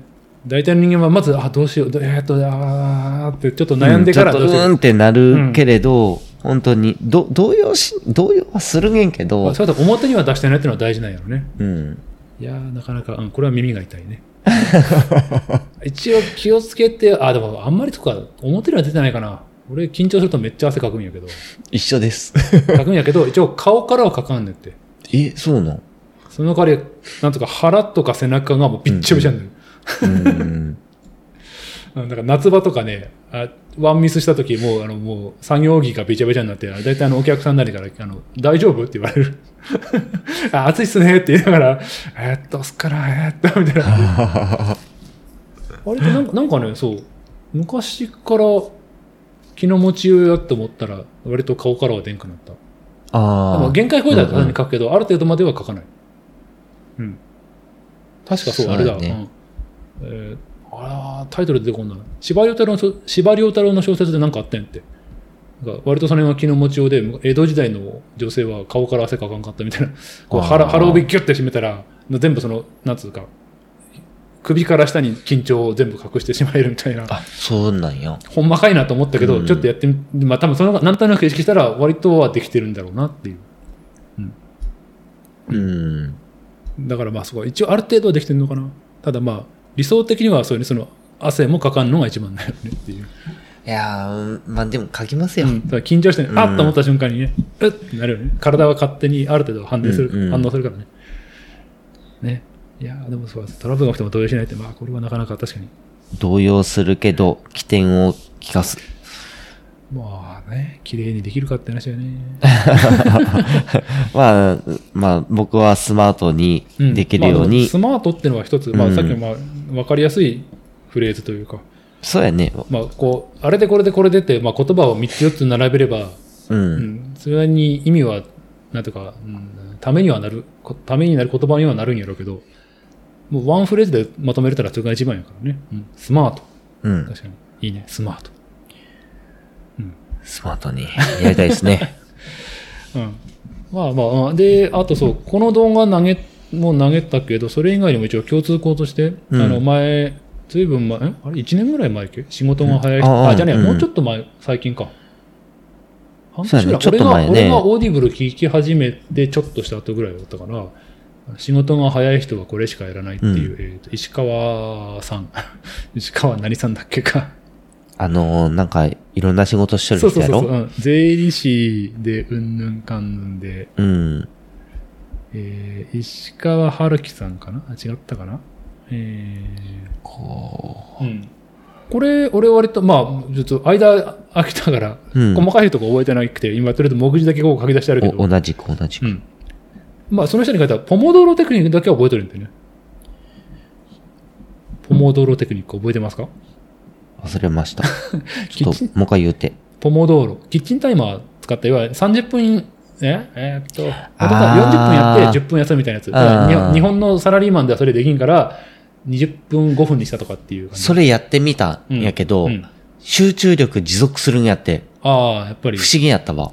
まあ、多分だけど、マラソンとかでもそうやけど、ずっと全力では動けんから、うん。全ある程度動いて一休みやってると、多分トータルではその方が持つんやろうね。うんうん。で、そうか、丸の場合はそれができるのか？50分、10分だから、あの、できる、あできれば30分やってうん、ちょっと休んで、うん30分やって、あ、じゃあ25分やって3 5分休んで、うんで30分刻みでうん、仕事やっていくっていうことは、やってる。やったらうん。効率良かった。でも、うん電話かかってきたりとあか、あ、まあね。そうそうそう邪魔なことがあるんですよね。俺はさらに持たんから、もう10分、1分みたいな感じのことはやってる ここまでいくとあんまり意味ないんよね。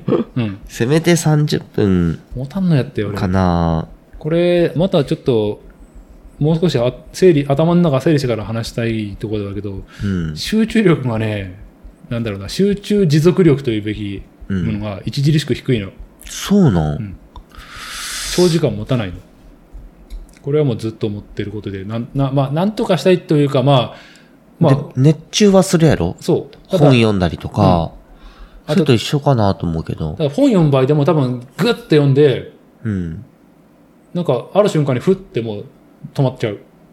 なったらその、その間ちょっと携帯いじったり、ちょっと飲み物取りに行ったりして戻ってきて、またグッて読むみたいなあと、か。うん。そ、そのぐらいの、ただそれがもう10分ぐらいとか、もうなんやったら5分ぐらいとか。うんうんうん。うん。いわゆる多分他の人に比べて著しく短い。すごく頑張ればそれは超えれるけど、その後反動が来る。ってのが、自転車時代に何回かあったんやけど、普通の、いわゆるママチャリとか、うんスポーツのクロスバイク、10万円とかのエントリーロードうんはもう気楽にできるんやけど、フレームで2、30万とかっていわゆる、まあ、うんあ俺が売ったところでは大きな案件をやると、まず時間がかかるのね。うん。フレームから決めてハンドルで、で、ホイールがどうでとか、ポジションがどうでとか。うん。あー1時間とか2時間まではかからんかったかな。うん。うんただその間、できるだけ、まあ、困惑案件っていうのがあるし、まあ、よっぽどの方がなければ付きっきりでは話すんやってね。で、話して、えっ、と、まあ、み、大体の場合一発買いはなくて見積もり出して、じゃあこれでまた、えっ、と、お返事お待ちしてますっていうのが、じゃあ仮に1時間やとしたら、終わって、おえじゃあありがとうございましたって、俺がバックヤード引き上がってからもうぐったりっていう。なんていうか、予備タンクまでからん、パラッポって感じになって、しばらくこうぐったり。ああ。エネルギー使うよ。うん。だから他の人見てるとさすがにそこまで、まあ、やっぱまあ疲れはするけども、ちょっと裏で、えちょっとコーヒーグッて乗ったら、じゃあ、じゃあまた仕事に行けるって感じだけど、俺マジでその後、そうなると、2、30分戻ってこれみたいな感じになる、熱中しちゃうんじゃない？多分やけど、そう、あの、まあ過度に集中してるんだと思う。うん。もうちょっと肩の力抜いてもいいんかなって、あー、うん。はあるんだと思う。そうだ。あのーもう一ずれすると、フットサルをやってた時に、やり始めの頃か。うん。えーっと、まあ、経験ゼロでやって、うん。たまたまキーパー、えーフットサルで言うと、まあ、ゴレイロをやることになったんやけど、うん。まあ、ゴレイロでじゃあ試合になりますってやった時に、初めのどれぐらいかな？えっ、と、毎週、えーあれ、各週か、各週で試合があったんやけど、半年間かな、2、3週、2、3ヶ月だとして、だから、えっ、と、5、6回えっ、と、ぐらいは、もう試合終わった次の日、全身筋肉痛だったんです バッキバキになって。多分、すんげえもう、いつシュート来てもように常に、多分それ、えーあれは、あの、この大会は10分ハーフ。うん。だから20分を、えっ、と、1日2試合。だから40分。40分多分ほぼフルフルで集中して、いつシュート来てもいいように、こう構えて力入れて、グッグッってやって、多分試合の最中はそのアドレナリン等々でいいんやけど、完全にオーバーワークというか、で、次の日階段降りるのも大変な筋肉痛っていうのをしばらく繰り返しとったんやってね。なるほどね。うん。あれかね、あの、力の抜きどころうん。と、あとは、なんか、自分でここまでやったらうん。休憩、ここまでは頑張るっていう、このなんか、境目を自分で作っちゃうっていう。まあ仕事なんやけど、さっき言ったように、その、継続した打ち合わせ、まあ仕事で言うとして継続した打ち合わせ、んさっきのパターンで言うと、あの、ずっと商談が続いているとか、うん試合でいけば、10分間は少なくともずっと、まあ、えっ、と、ボールデッドとか、まあ攻め取る時間は多少抜けるにしても、ある程度はずっと繋がっとるから、その中で、まあ、要は100、0じゃなくて、えっ、と、まあ、もちろんピンチの瞬間は100必要なんだけど、フットサルで言うと。うん。ただ、攻めに入ったら、じゃあもう一旦それは20か30まで落としてしまえばいいんやけど、多分それができんだよね。うーん。多分20、30まで落とそうと思ったらもう一気に0までいっちゃうみたいな。でもなんか、あれやね、そこまで、こう、集中しちゃう人の悩みやね。僕、逆やし、あの、通常運転でぼんやりしとるから、あの、や、やらんなん時に、ぼんやりしちゃううんうん。っていうことがあるから、あの、あちゃんとやろうって 思ってやるから、そこだけギュって集中する感じになっとるかな。あー現場行って、あのーまあ、短時間しかおらんけど、うん。その時にせんなんことはうん。集中してやるんだけど、たまにおしゃべりとかしとって、うん。あのー、せんなんこと忘れて現場帰っちゃう時あるんやって。あるんやあーあそこ測り忘れたとか、ああ、うん、まあ、それはないとは言わないが、うん。でちょうど運転してる時にリラックスモードになっとる。あうん。あ、ああ、そっか、まあ、そうね、そこは、俺もしようかな。その、運転はリラックスの瞬間かな。うんうんい移動がつきものやから、多分これは丸も一緒だけど、事務所である程度やることと、出先でやることと、その間をつなぐ運転っていうのはそこそこある。ある。すぐそこが現場ってことはあんまりないでしょ？あんまりない。うん。うん市内ぐるぐる回っても10分は乗っとるんじゃないかな。し長い時はもう30分1時間とかうん運うん。転やから、その間がリラックスタイムで、そこで一息ついた上で次のことをぼんやり考えながら、うん。だんだんスイッチを入れていくみたいな感じになる。まあ、それなら、あの、いい方ですわ。だから俺俺は多分それスイッチバチンって入れた後が、なかなか切れんってこそう、と入れっぱなしなんだと思う。うん。ああ、うん。あの、なんやったら、この収録でもそういう、あったよ。え、多分ね、えーっと、どの回だったかな？宮さんに送ってもらった回。うん まあ、でもわからんか。うん。いつやったか、割と直近、年末ぐらいかな？え、マンツーの時？あ、じゃあ4人、4人会。四人の時？4人会でうん。終わって、まあ、いつもだだいたいその集まって、まあ収録1時間半やって、うん。まあちょっと軽く食べて、まあトータルでここにだから2時間か2時間半ぐらいで、うんじゃあ帰るかって。うん。で、まあその時は宮さんの車で送ってくれるっていうから送ってもらって、うんうちの家まで来て、ちょっと立ち上がれんかったもん。助手席から。ちょっとごめん、ちょっと、ちょっとなんか動けんわっていう感じ。こんなことあるか。どの回？まあ多分ね、なんか自分なりにその今日はうん。回しを意識するんだみたいな感じのテーマがあって、その1時間半フルフルでなんかスイッチ入っちゃった回があるんやろうね。うん。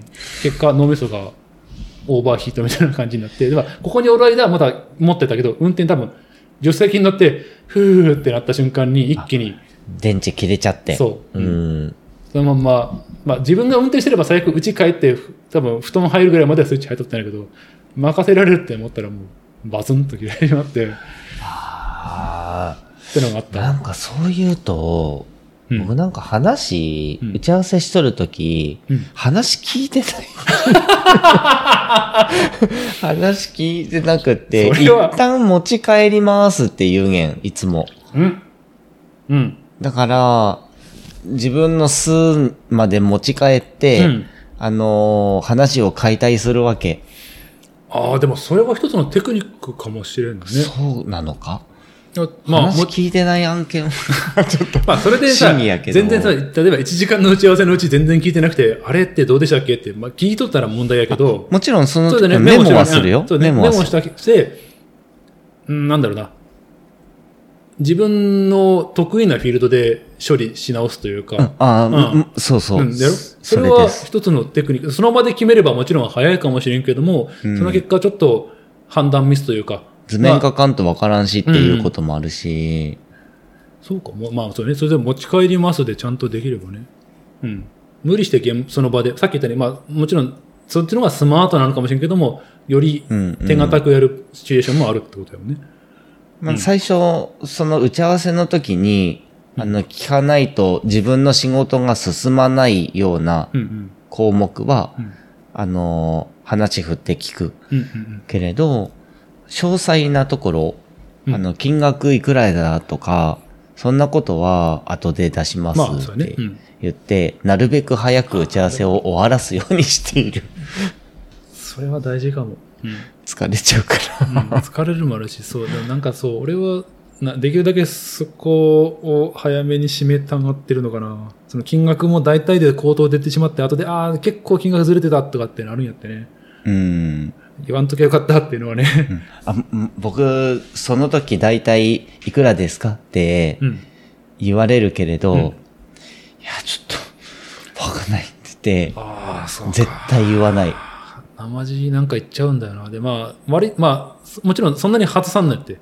うん大体、じゃあ、えー1万5千ぐらいかなつって、まあ、じゃあ1万7千やったぐらいはあるけど、たまに、えー、まあ8千、1万いかんぐらいだと思いますって2万5千とやったりする、ね。あれ、うん結構違ってた。しまった。しまったけど言わなあかん、ごめんなさい、こんなんでしたって、変に、変にストレスというかね、うんうんいらん負い目をこっちで追ってしまってるから、それやるぐらいなら確かに、うん、ある程度で締めて持ち帰りで、別に全てのお客さんが最速で回すことを求めてないからね。うん。あも持ち帰ります、大事。大事、それ。本当大事。なんか刺さってしまったら。いやー、うん。ああ、そうか。うんこれ身になる回になっとりそうやな。それとも俺にはいいんやと、これは切り返し聞く。そう。うんあの他の人がどうかは知らんけど、あの、うんある意味あれね、あの、瀬戸さんの回だ。うん。俺、ただただサッカー楽しく話して、多分これ誰が楽しいんやろうなと思いながら、俺は楽しい。だからいい。面白かったよあの、今日は身になる回やって言っとったけど、うん。あの、うん。その話の前に身にならない回をやったって言っとったから、うん身にならない回をやるんかなって思っとったら、何になる回をあなた。はみためになる担当ですよ。って言ったよね。えー、だって一番ためになる話できそうだもん。仕事の話ぐらいかなあと、まあ、キャラクターの問題もある。ちょっと脱線するけど、あの、ほあの、うん瀬戸さんと宮さんはね、あのーうん、割と脱線させがちというか、させまくりがちというか、ちょいと脱線ならんやけどね、どんどん脱線の先で脱線させるからね。脱線の脱線ね。あの、あの二人と真面目な話しようと思っても、多分1時間半やって20分もしか持たんのじゃないかなっていう。いや、今日は真面目な話やるんだいって言ったら、うん。大丈夫なんじゃないですか？いやーそもそも、何の、な、議題が何ってなるから。丸はその、社、一人親方と、まあ、社長でやってるっていうから、まあこう、こうやって仕事の話っていうのは一つそんなこと詰めてやる。ないよ。み、みんな、あのーちゃんとやってるよ。いや、やってるけど、なんだろうな。ちょっとミニナル会全員でやったら、そ、ソロで、みんな、ソロでか、各自、やってみる？うん、どんな答えが出てくるのか、ちょっと楽しみやけど。テーマどうすっかなって。今回俺振ったけどさ、じゃああの二人が身になる会お願いします。テーマそちらで考えてって言われて何ビジネスス会っつって、全員がビジネス会やあ、んの。そうそうそうそう。今、会社で、こんなことが起きてるんだ。悩んでるんだ。こういうので。それは、え？その場合は、俺が、何でする？答えるの？俺が、その、こんな、こんな困ってるんです。どうしましょうって聞いて帰ってくるんだけど、目線が違えば解決しちゃうとかあるかもしれないけど。視線ずれはまああるけど、なんか、うん。俺のイメージはなんか愚痴を言い合って終わる会になる。宮さんが会社の愚痴言って、俺も社長の愚痴言って、ねえって 終わる。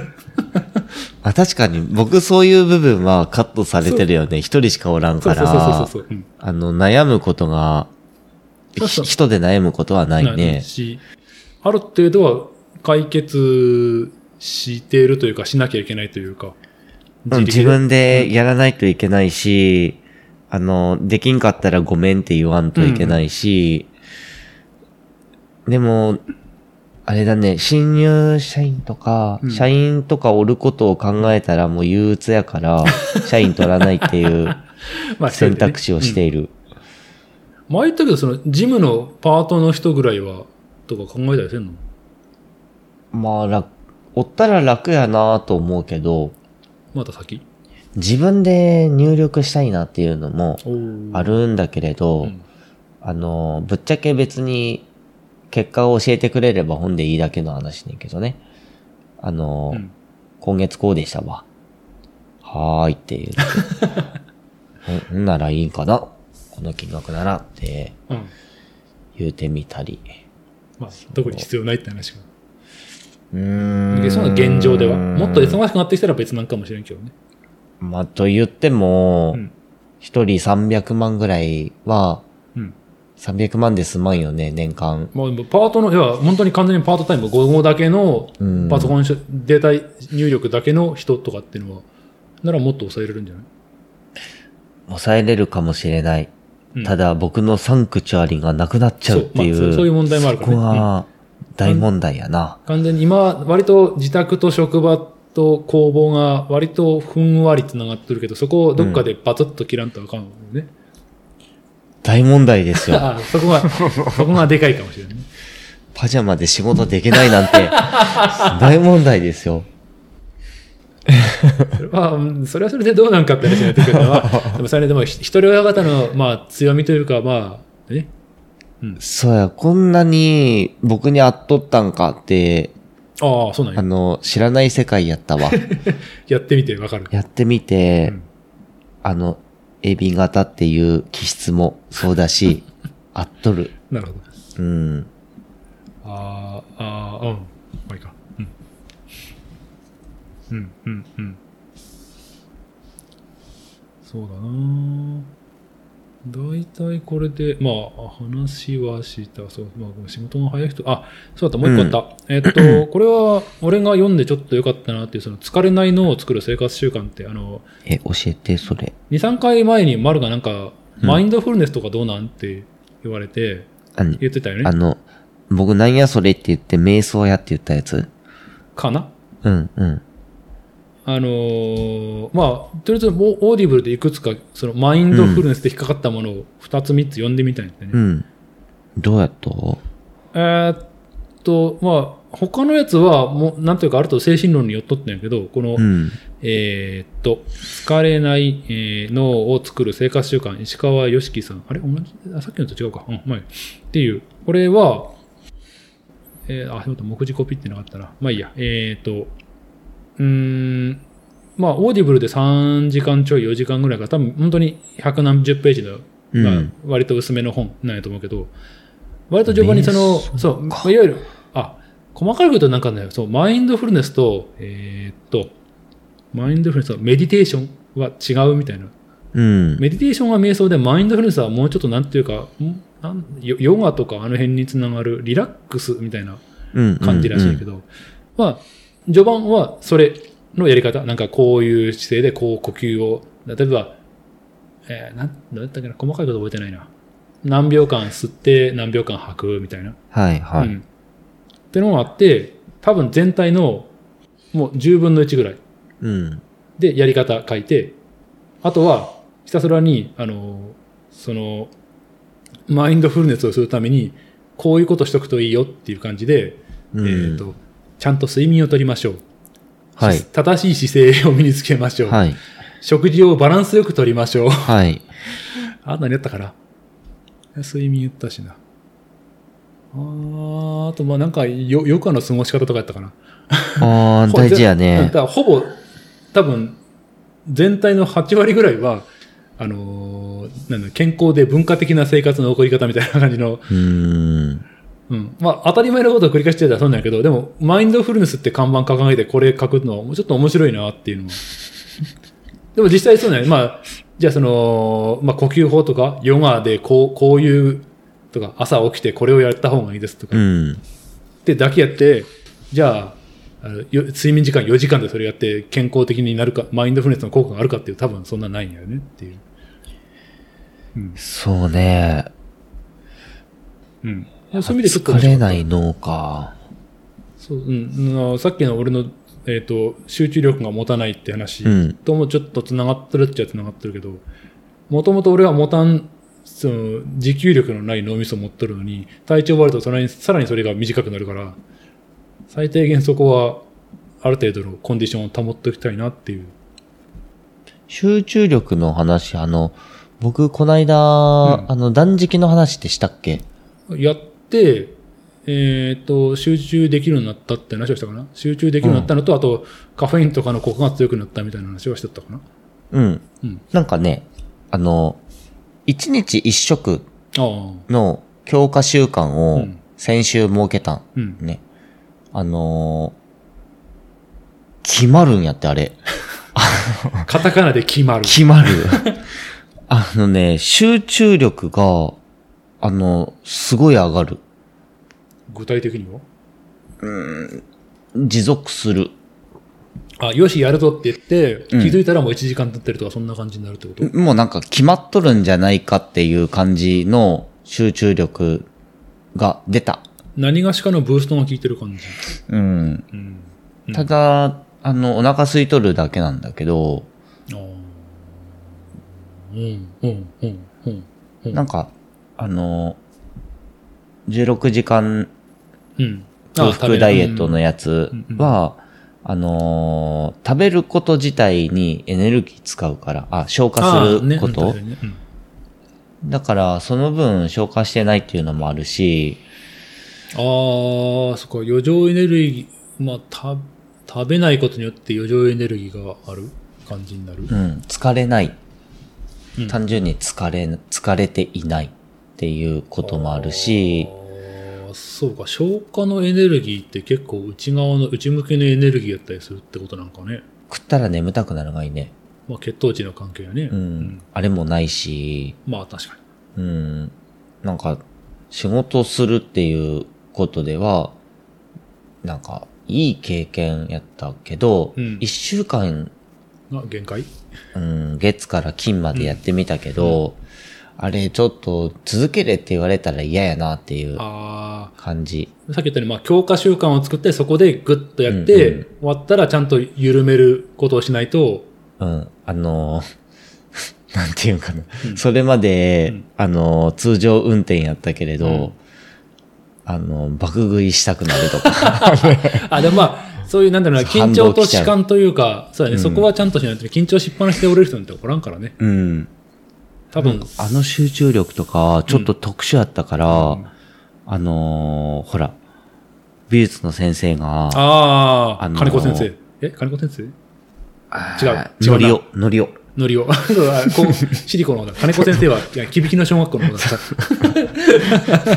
た。断食して、うんあのー断食した後に絵を描くっていうことをやっとって、やっとったやっとった。なんか新境地が見れるんかっていうのは、うんそういうことにちょっと繋がっとるんかもしれない。ただそれもやっぱり、その、すあなん、ある程度のポイントに向かってやっていくよね。それを常時それをやると思ったら、うんうん。それはもう、作品やるときっていうことじゃないかなと思う。うん。きうん。話聞いてる範囲でも、うん。それを継続したら、その先にやるのはなんか、あの、片岡鶴太郎の世界な気がするな。あれですか？内臓を動かせるとかそういう。朝4時に起きて3時間ぐらいずっとやってるみたいな。ヨガやってるみたいな。そうなんか、うん。突き詰めた先にはそうなっちゃうやろから、まあ適度にオン、オフ、オン、オフやって、そうやね。必要なタイミングでオンをするっていう。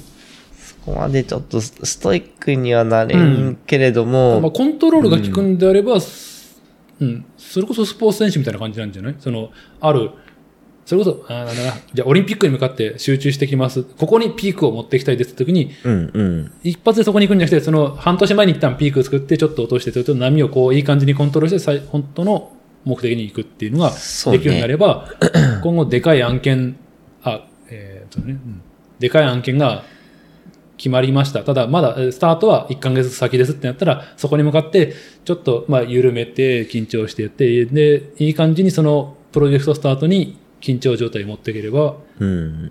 うん、いいんじゃないかなっていう、そういうコントロールが効くっていうのは確かにいいね。うん。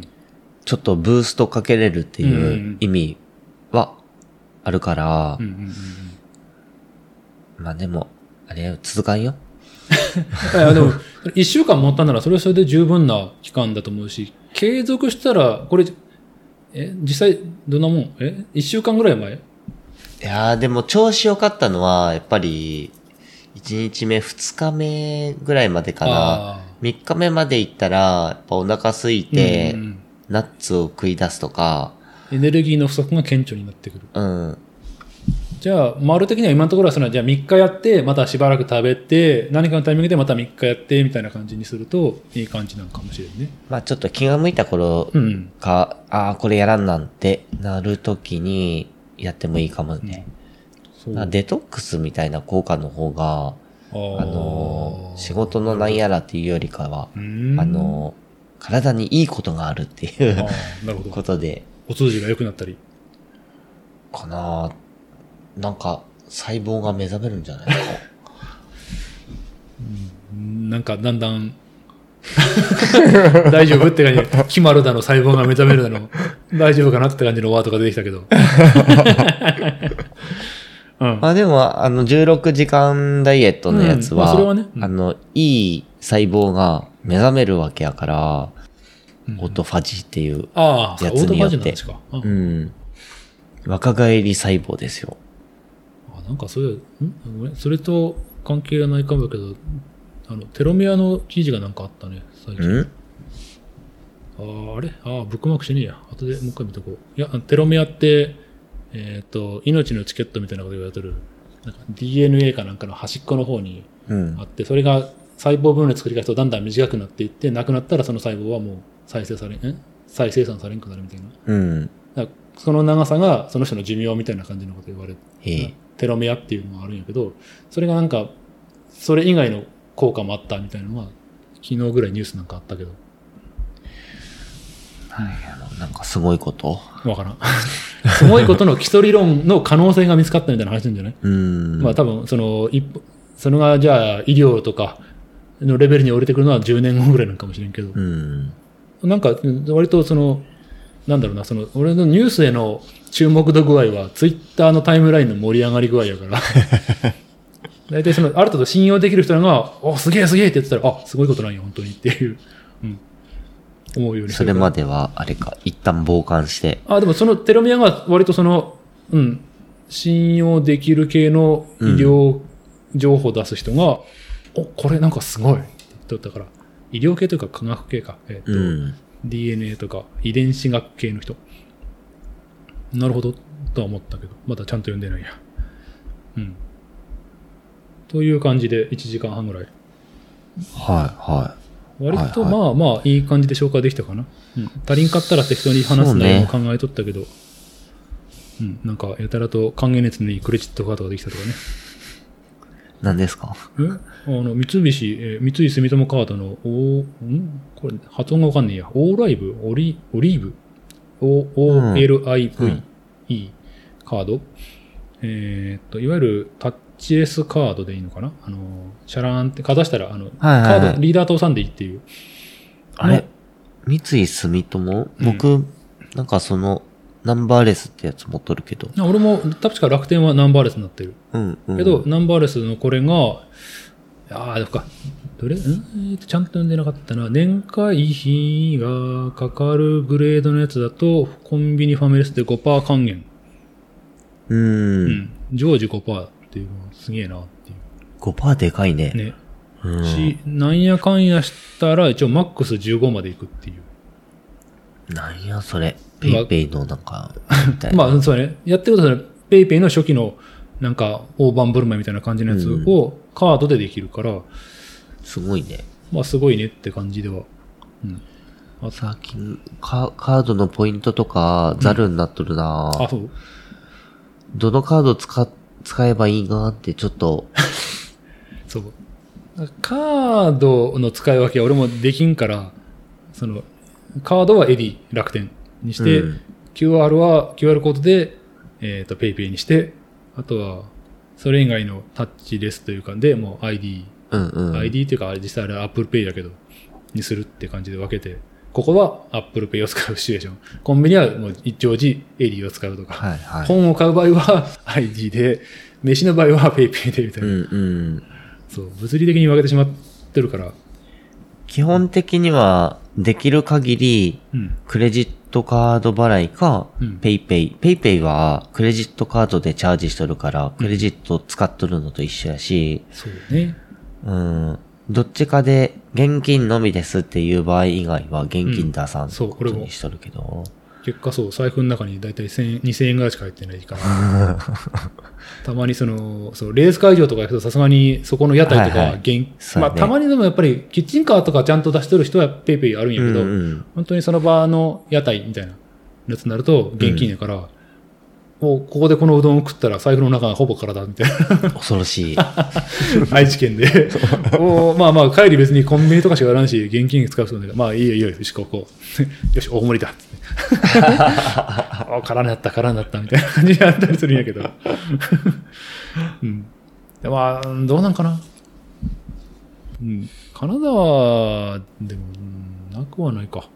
いや、でも、現金はやっぱり払わんな店たまにあるから、そうそうそう。うん、だそれが、駐車場代とうんかう、ん必ず1万円じゃなくて1000円入れるようにしとるかな。でも、でもってほどでもないけど、前、先々週かなあの、あ、もっと前か。先月末、あの、京都うんにレース行った時、ホテルが駅の近くだったんやけど、そこの駐車場、あの、なんだっけ、エディじゃねえな。なんかでも対応しとった。ピーってう。ん。えー、こんなとこまでやるんや。ら、よかったよかった、現金掴んでいいっていう。楽やね。一応さすがにホテル泊まるときは、まあ何があるかわからんから、念のため現金多めに持ってくけど。でもまあ5、6千しか持ってかんけどさ。だんだんキャッシュレスになっそてうそうそう。いくんや楽でね。いや、あの、うん。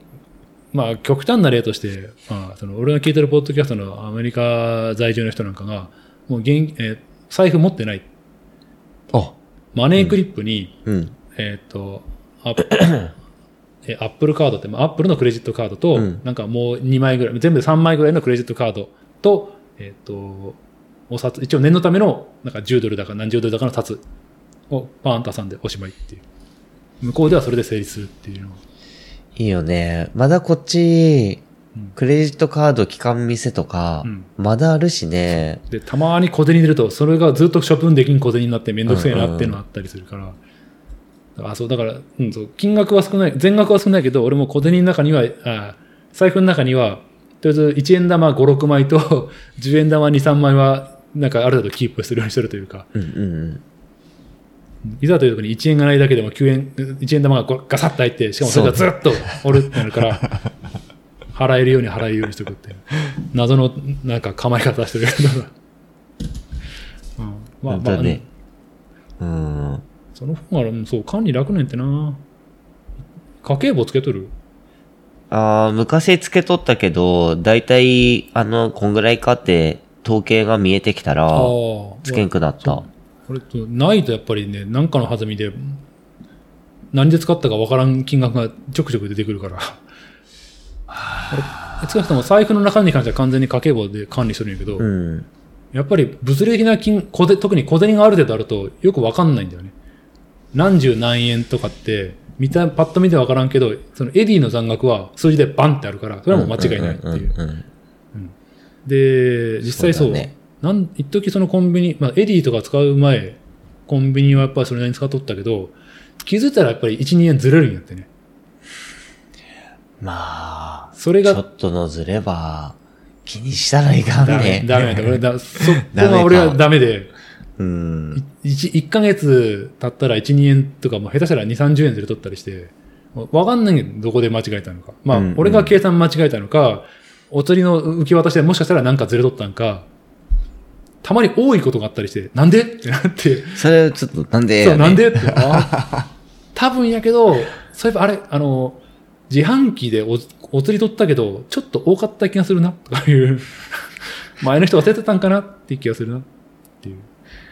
ねわからんけどい。やーもう、ちょっと、今、この状態で家計簿つけるの、無理。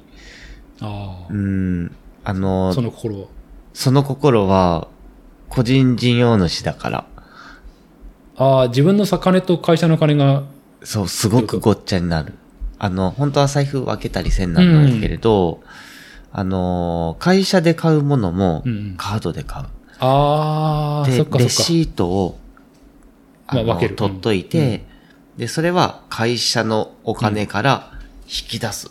で、自分の口座に補填する。うんうんだからタイムラグがある。うんうんだから、補填してないお金絶対あるげん。うん。うんもうん。わう、からんくなっとる。あそれはそうですね特殊な事例かもしれんけど、まあ確かにね、完全に管理は、まあそれこそ会社の金から全部、いうん。総まとめのか家計簿というかもう結局会社の帳簿って感じになる。最後ちゃんと、あの、プラスマイナスゼロになるようににするんだけれど、難しいよね。あの、個人事業主になると、少なからず、プライベートで使うものを経費にできるから、例えば家賃とかうん、そうだよね。半分使っとったらうん、半分家半賃分、経費にしていいよっそうやってて、いいっていうルールなんやからね。うん。やりますよって まあ結果そう家計簿は確かに確かに著しくややこしくなるね。すごく、あの、難しくうん。なってしまうから、うん。どんぶり勘定まではいかないけれど、うんざっくり把握っていうとこまでで終わっとるかな。はいはいはいあまあ、お大まかに間違ってないな。うんうん。まあ、最終的に口座に残っとる金額が、うんあ、あのー基準の金額より下回っとったら、あ、ちょっと足りんなって言って入れたりとか、うんうん基準がいくらっていう、だいたいそれで推移しとるかな。ただ、もし俺が丸の字になったらさっき言ったように10円のズレがなんか、ってなって、全部管理する何何がしかの方法を考えそうな気がするな。先ほど、まあ、それこそまあ、財布2つに分けるとかね。うん物理的にもカードを別に完全に別個にしてしまうとかね。それ、楽やね。僕、あの、ポイントとかあるんやったら、まとめたいっていうね。ううんん。それもらったりするし、じゃあ、俺の場合、じゃあ、その場合は会社はもう、えっ、と、楽天ポイントにして、自分のやつはヤフーのペイペイのポイントにするとか、うんそういう割り方するんじゃないかな。そうねだそれが、うん、そう、そうしないと落ち着かない気がする。向いていないぜ。ね、で、どっかで破綻してね、イライライライラしてしまうっていうのは無駄なことで。でも知り合いの人でもそういうたちの人おるよ。やっぱり、まあまあ、これはもう、うん、きっちりせんと嫌ってうん、そう、いうん。これはもう、うん、言われたように、立ちやからね、性質やからね、うんうんどうしようもない。うん大変だと思うけど、でき、できないことない。うん、やれんことはないってのがまた、それね、完全に無理なら諦めるけど、うんはい。じゃあ、とりあえず、そんな感じで。まあ、割と、割と身のある話をできたんじゃないかなと思うんで、はい。そうだね。さっきちらっと言ったけど、ああ、どうしようかな。他の二人とも身のある話をっていうのをやってみようか。どんな反応になるんまかあ、ちょっと気になるな。まあ、まあ次の4人会でちょっと振ってみてな。うん。僕の場合なんか予想つくやろ？うんこんな話かなってだからこそこう振ったんだのもあるからさ。あの二人な、あの二人な。はい、はい、終わりましょう。はい、はいえーっと、番組の感想等々ありましたら、ツイッターアカウント、えー、あじゃらか2021まで、えー、DM なりなんなり送ってもらうか、ハッシュタグ、ラジテケ、ひらがなで、ララジテケまで、えー、感想を書いてくれると嬉しいです。という感じで、本日第30、あれ？に ?2 回。2回、うん。えー、マルトの2人会でした。お疲れ様でした。はーい、お疲れ様。